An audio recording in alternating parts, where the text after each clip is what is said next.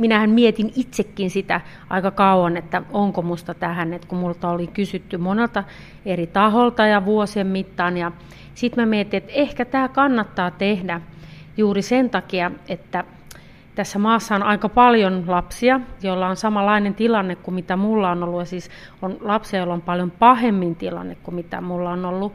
Ja mä halusin kertoa niin kuin lapsen ja läheisen näkökannan henkilöistä, joilla on alkoholiongelma. Mä kuulen aika paljon tarinoita ihmisiltä, ihmisten elämästä, niin mä haluaisin just antaa vaihtoehtoja niille nuorille jotka, tai lapsille, jotka on just tosi surullisia ja miettiä, että mitä heidän elämästä tulee, niin just se, että tässä nyt voisi olla vaikka yksi näkökanta, että kyllä asioista voi selvitä, selvitä ja selvitä, mutta niin kuin luomalla oman elämän ja yksi tärkeä asia, mitä mä haluan just kertoa tässä kirjassakin, että mä sitten tajusin mennä kouluttautua johonkin ammattiin, että kyllä niin kuin opiskelu muun muassa antaa sen mahdollisuuden, että pystyy luomaan oman elämän. Sä oot muusikko ja sä oot kouluttautunut myös tosiaan optikoksi, mutta nyt puhutaan Milana sinusta ja tämän haastattelurungon olet tehnyt sinä. Puhutaan asioista sun laulusi aikoja sitten lauseilla. Sä olit numero, johon en saanut soittaa, aikuisten tarina, jota kuiskaten kerrottiin. Mitä tämä tarkoittaa? No tämä tarkoittaa juuri sitä, että silloin kun mä olin pienen pieniä, asuin mummilassa mummia vaarin luona, niin mun äitihän sitten tuli aina käymään siellä. Ja sit, silloin kun ei ollut kännyköitä, niin oli sitten aina joku numero, mihin pystyi soittamaan äidille välillä – jos äiti oli siellä. Ja sitten totta kai mun piti kysyä lupa, saanko mä soittaa ja onko semmoinen hetki, että mä voin soittaa. Ja se aikuisten tarina, josta kuiskittiin, niin se kuvastaa just sitä, että mullehan pienestä pitäen neuvottiin, että mun ei kannata kertoa, kuka mun äiti on. Ja että, että sitä niin kuin salailtiin, että kenen lapsi mä olen. Pystyykö sä ymmärtämään sitä? En. Mä tajusin, että tässä on jotain omituista, mutta kyllä semmoinen joku pieni alitajunta oli, että tämä johtuu siitä, että mun äiti ei ole tavallinen ja mun äiti käyttäytyy oudosti. Ja totta kai mä ymmärsin sen, että kaikilla muilla oli vanhemmat, isä ja äiti, mutta mä olin se ainoa, joka sitten asui mummilassa. Tosiaan tuo jatkuu vielä, että vapaus, salaisuus, jolta mua suojeltiin. Ja mummi oli yksi sun elämän tärkeitä ihmisiä. Hän muun muassa suojeli mua niin, että 70-luvulla, kun äidistä oli kuulemma kir- kirkuvia otsikoita iltapäivälehdissä tai yleensä lehdissä, niin mummi, kun mä hän kävelin Hietalahden kadun sieltä kakkosesta sinne Hietalahden kadun päähän ja sitten siitä villoja läpi Ruoholahden alaaste, nykyinen Ressun alaste, niin, tota, niin mummi kävi ennen kuin mä menin kouluun, niin kävi tarkistamassa kaikki lehtikiskat, että siellä ei ole niin kuin lööppejä äidistä. Et mummi todella suojeli mua kaikelta. Mun päiväkirjoissa odotin ja toivoin, että tuut. Oltiin Linnanmäellä yhtä onnellisia niin kuin muut. Olitteko te Linnanmäellä vai onko tämä haave? Se on haave. Mä en ollut äidin kanssa. Siis mä, itse asiassa mä mietin sitä, että mulla on ehkä pieni muistikuva, että mä oon siis mummin ja äidin kanssa tehnyt asioita yhdessä. Että mulla on pieni muistikuva ainakin yhdestä vapusta, mutta, mutta siitä Linnanmäestä mä en, ole, mä en ole ihan varma. Mutta tämä kuvastaa just sitä, että mun päiväkirjoissa mä toivoin, että me tehtäisiin niitä tavallisia asioita. Jokainen, joka on elänyt alkoholin varjossa, tietää, mitä se tekee ihmiselle. Ei oikein opi luottamaan lupauksia, se pettymys. Just näin, eli niitä pettymyksiä oli tosi paljon. Sitä pienestä pitäen tottu siihen, että se sanoo, mutta ei se varmaan pidä, varmaankaan pidä paikkaansa. Eli tota, että sitä oppi niin kuin olemaan surullinen jo siitä asiasta etukäteen ennen kuin se oli tapahtunut. Sitä murehti ennen kuin se oli edes tapahtunut. Rakkautta janosit ja halusit laulaa. Sä olit valo, joka katosi varjoihin. Sinä valitsit omanlaisen tien. Tämä on yksi kauneimpia lauseita tässä, mitä mä oon pitkään aikaan kuullut Milana. Tämä tulee suoraan siitä, että äitihän aina sanoi, että halusin laulaa ja halusin rakastaa. Ja sitten just se vertauskuva, että, että kun äitihän oli siis tosi iloinen, tosi ää, reipas, tosi huumorintajuinen, tosi sosiaalinen ihminen. Ja nimenomaan se varjoon katoaminen, niin eihän hän hakeutunut sinne tietoisesti, vaan hän ajautui sinne. Mutta sitten kuitenkin tässä hänen elämänsä loppuvaiheessa, kun me juteltiin, niin hän itsekin sanoi, että hän tavallaan valitsi sen tien, ja mä oikeastaan tiedän, missä kohtaa se on tapahtunut. Että oli siis hyvin pitkälle mahdollisuus, että hän olisi raitistunut ja asiat olisi voinut korjaantua, mutta, mutta sitten hän jossain kohtaa valitsi väärin ja tajusi itsekin, että tästä ei ole enää paluuta. Minkälaisia Milan oli muuten sinun ja äitisi ne hauskat ja hyvät hetket? No, no, ne oli muun muassa tietenkin musiikkia. Siis se on sitä ollut aina, vaikka silloin kun hän oli pienessä niin kuin, alkoholitilassa, niin se oli aina musiikkia. Eli mullehan äiti ei ollut koskaan ilkeä eikä paha, mutta siis kova ääninen. Ja sitten siitähän mummi sitten hermostui, kun äiti aina laulo ja esitti niin kovaa. Ja sen takia mummi halusi suojella mua sitten niiltä hetkiltä silloin, kun äiti oli kylässä, että jos äiti oli ottanut. Mutta sitten, kun me tehtiin normaaleja asioita, niin kun, että äidillä oli siis hyviä vaiheita hyvin paljon myös, niin, niin siis me hiihdettiin ja sitten just tämmöinen episodi muun muassa siis tässä yhdessä musiikkiteatterissa mä kerronkin tänne, että äitihän siis vieroitti mut tutista.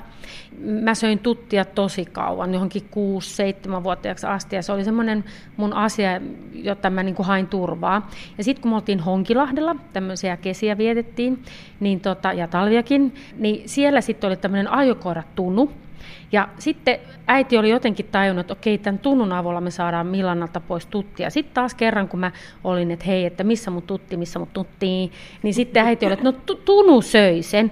Ja mä olin sitten aivan tosi raivona, mä vedin hirvet kilarit aloin siinä niin kuin hakkaamaan latteja pyöriä, kun vaan niin kuin 6-7-vuotias voi tehdä. Ja äiti sitten vaan katsomaan rauhallisesti. Sitten sanoi, että no hei, että, että odotetaan vähän aikaa, että kyllä kohta niin kuin toi tunnu, että se kakkaa sen pois. ja sitten mä olin niin kuin, että what? ja sit mä totta kai siitä niin kuin laanun, että hetkonen, että enhän mä halua sitä tuttia enää. Niin sitten niin jälkeenpäin mä ajattelin, että toi oli kyllä ihan todella fikso vieroitus, että se ei siihen loppu mun tutin syönti. Tuosta sinä olit valo, joka katosi varjoihin ja sinä valitsit omanlaisen tien. Onko sä Milana ollut vihanen niille ihmisille, jotka äidin ympäristössä pyörii? Pystyykö siitä päästään irti helpolla? No ei. Mm. Ja tota, tietenkään enhän mä voi olla lopullisen vihanen niille ihmisille, että eihän kukaan niitä pakottanut, että hän ajautui niihin.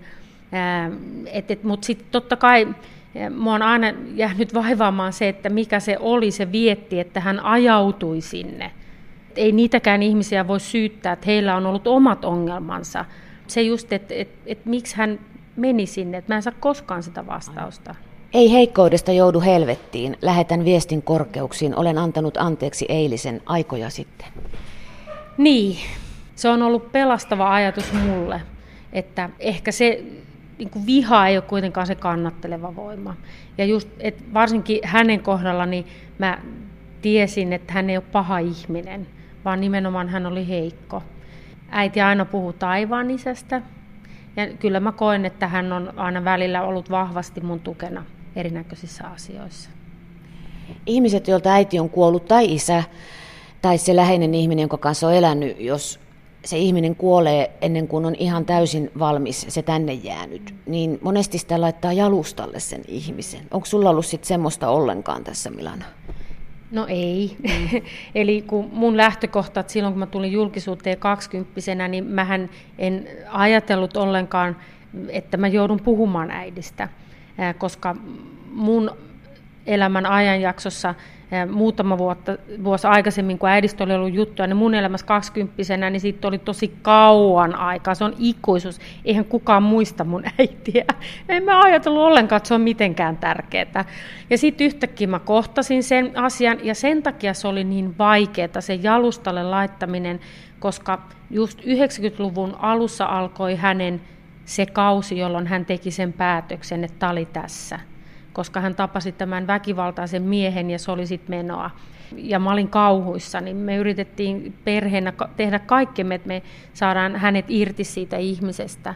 Se oli niin, kuin niin raskasta aikaa, että, että mä en sitten kestänyt sitä itse ja sitten mun olisi pitänyt vielä nostaa jalustalle, ei mitenkään voinut tehdä sitä.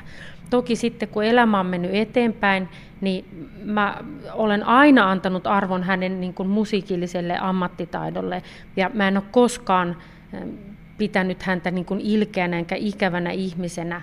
Et mä oon vaan enemmän ollut tosi surullinen siitä, että mulla ei ollut äitiä. Mitä Milana sulle itsellesi justiinsa nyt huhtikuussa 2018 kuuluu? No, tota, mä oon tavallaan kovin helpottunut, että tämä kirjaprosessi nyt tulee päätökseen, että tämä on ohi. ja sitten mutta tavallaan tämä on ollut hirveän raskasta, koska tässä tapahtui niin paljon asioita, että löytyi ne sosiaaliviraston paperit ja siitä näkyy se kaari, mitä on tapahtunut. Ja myöskin tämä laittoi mut miettimään sitä, että, että sosiaalivirasto on jo silloin ollut hyvin hukassa, mitä perheissä tapahtuu. Ja haluan tässä kohtaa korostaa, että, että mun ongelmahan isommaksi, suurimmaksi osaksi oli mun enot, jotka asuivat siellä mummilassa, vaari, tai mummilassa niin sanotusti. Sitten kun tämä syntyi tämä laulu, niin tavallaan tämäkin oli tässä prosessissa hirveän positiivinen asia, että kun mä siis ihan oikeasti mä itkin ja luin niitä sossupapereita. Mulla tuli niin kuin se, että miksi, miksi, miksi, miksi, miksi, miksi, miksi kukaan ei ole niin kuin nähnyt musta mitään, että, että, että mä oon se pieni lapsi siellä keskellä, joka yrittää vaan selviytyä. Sitten kun mä luin näitä mun päiväkirja kohdan erästä pääsiäisistä siinä, niin, niin kyllä mä olin niin kuin ihan, että jotenkin niin kuin, mä niin kuin itkin sitä aikuisena, että mä, jos mulla olisi semmoinen lapsi tiedossa, niin vitsi mä haluaisin pelastaa sen. Että miksi kukaan ei ole kokenut mua kohtaa sillä tavalla. No sitten tuli se tunne, että hei, että mä haluan laulaa tästä asiasta ja sitten mä sanoin meidän tekijätiimille, että, että tehdään tämä kappale – mutta käännetään se tuskaan positiiviseksi. Et sen takia me haluttiin tehdä tästä kuitenkin niin kuin positiivisen kuulon, että semmoinen ihminen, joka ei kuuntele sanoja, niin hän ei ehkä edes taju, mistä lauletaan. Koska ei se ahdistus ja negaatio kuitenkaan vie mihinkään. Niin tässä mulla niin kuin heittelee tunteet aika laidasta laitaan. Ja sitten toisaalta on semmoinen irtipäästämisen niin kuin tämän kirjan ja biisin kohdalta, että et, totta kai mua jännittää, mitä ihmiset sanoo ja vähän pelottaakin, koska tämä selkeästi näyttää olevan aika kuuma aihe, että mä puhun tämmöisestä ikonista hänen niin kuin heikkouksistaan. Mutta, tota, mutta sitten mä ajattelin, että mä oon niin vahva ja varma tästä asiasta, että mun mielestä näistä pitää puhua, että mä oon tavallaan ihan rauhassa niin kuin sielussa. Ja sen takia tämä on pitänyt tehdä, että se rauha sulle tulee, Milana. Mä en halua mitään sosiaalipornoa tähän, mutta että ihmiset pysyy kärryillä, eli sun enot, äitisi, veljet, heillä oli alkoholiongelma myös, ja heillä oli omat kipunsa julkisuuden ja kaiken tähteyden kanssa. Sisko loistaa ja kaikki tämä. Ja sitten siellä on tappelua ja rähinää ja baareja ja sä oot pienenä mukana ja semmoista tosi tosi epävakaista se touhu. Joo, ja siis se, mikä mua itketti niin sosiaaliviraston paperissa, oli se, että nämä kaikki asiat on ollut sosiaalivirastossa tiedossa niistä papereista jostain vuodesta 1976 lähtien selkeästi, mutta niin kuin, mitä ei ole tapahtunut siis mun osalta, että en mä tiedä olisiko pitänyt, mutta siis varmasti siis mummi rakasti mua yli kaiken ja halusi pitää siinä perheessä. Ja varmasti asioita jätettiin kertomatta myös sosiaalivirastolle, mutta tämä niin kuin kertoo siitä sekasorrosta, miltä myös musta on tuntunut, että mä niin kuin löysin sen tunteen niistä papereista, että, että huh huh. Monet ihmiset vihaa mottoja, mutta mä kysyn sulta, Milana, kun sulla on niin kirkkaat silmät, onko sulla joku motto, millä sä oot päässyt pysynyt järjissä suomeksi sanottuna tämän kaiken keskellä tähän hetkeen? No ei mulla kyllä, ei mul kyllä ole mitään mottoa, mutta, mutta se mikä mut piti järjissä, niin kyllä se oli niin kuin mummin ja vaarin ja isän ja äidinkin viisaus. Että kyllähän siis kaikissa näissä ihmisissä niin löytyy myös hyviä puolia. Että ei ole olemassa, meissä kaikissa on se hyvä ja huono puoli. Mutta kyllä mä pienenä mun täytyy sanoa, että kyllä mä turvauduin taivaan isään tosi paljon. Että se näkyy niistä mun päiväkirjoista, kun mä kirjoitan, että rakas taivaan isä, voisiko äiti selvitä, että tänään hän lupasi, että hän ei juo enää. Niin kyllä mä turvaudun tosi paljon. Että tänä päivänä mun lapsen usko on valitettavasti aikuisuskoa, että mä en oikein tiedä mihin mä uskon, mutta kyllä se on joku ylempi voima, mutta sillä ei ole nimeä. Tänään torstaina vieraaksi tulee tuossa kello 19 jälkeen soittaakin, ottaa haitarinsa mukaan Simo Silmu. Oh. Mitä sä haluat hänelle sanoa? Oh, hän on sanonut, paha että kysymys. Viina jäänyt. Hei, jos hän on oikeasti nyt sit tätä mieltä, niin siis mä en mitään muuta voi kuin toivottaa parasta hänen elämäänsä. Ja sitten ehkä sitä, että mä oon tavannut, me ollaan oltu samalla keikolla. Hän on hyvin herkkä ja ehkä vähän ujokin. Mutta sitten jos vaan tämmöinen ujo ihminen pystyisi avautumaan ja puhumaan omista asioista tosi avonaisesti, niin se varmasti auttaisi myös tässä oman heikkoutensa hyväksymisessä. Mä luulen, että mähän en osaa siinä näkökannasta sanoa, koska jos voi nyt sanoa, että mä oon siunattu, että mulla ei ole alkoholiongelmaa, koska mä en myöskään väheksy ja halviksi niitä ihmisiä, jotka on alkoholista, ja kun mä oon tajunnut, että se on sairaus, ja se ei ole välttämättä niin kuin oma valinta, se addiktio, niin. mutta se, että sä pääset siitä irti ja vierotat itsesi, niin se on oma valinta.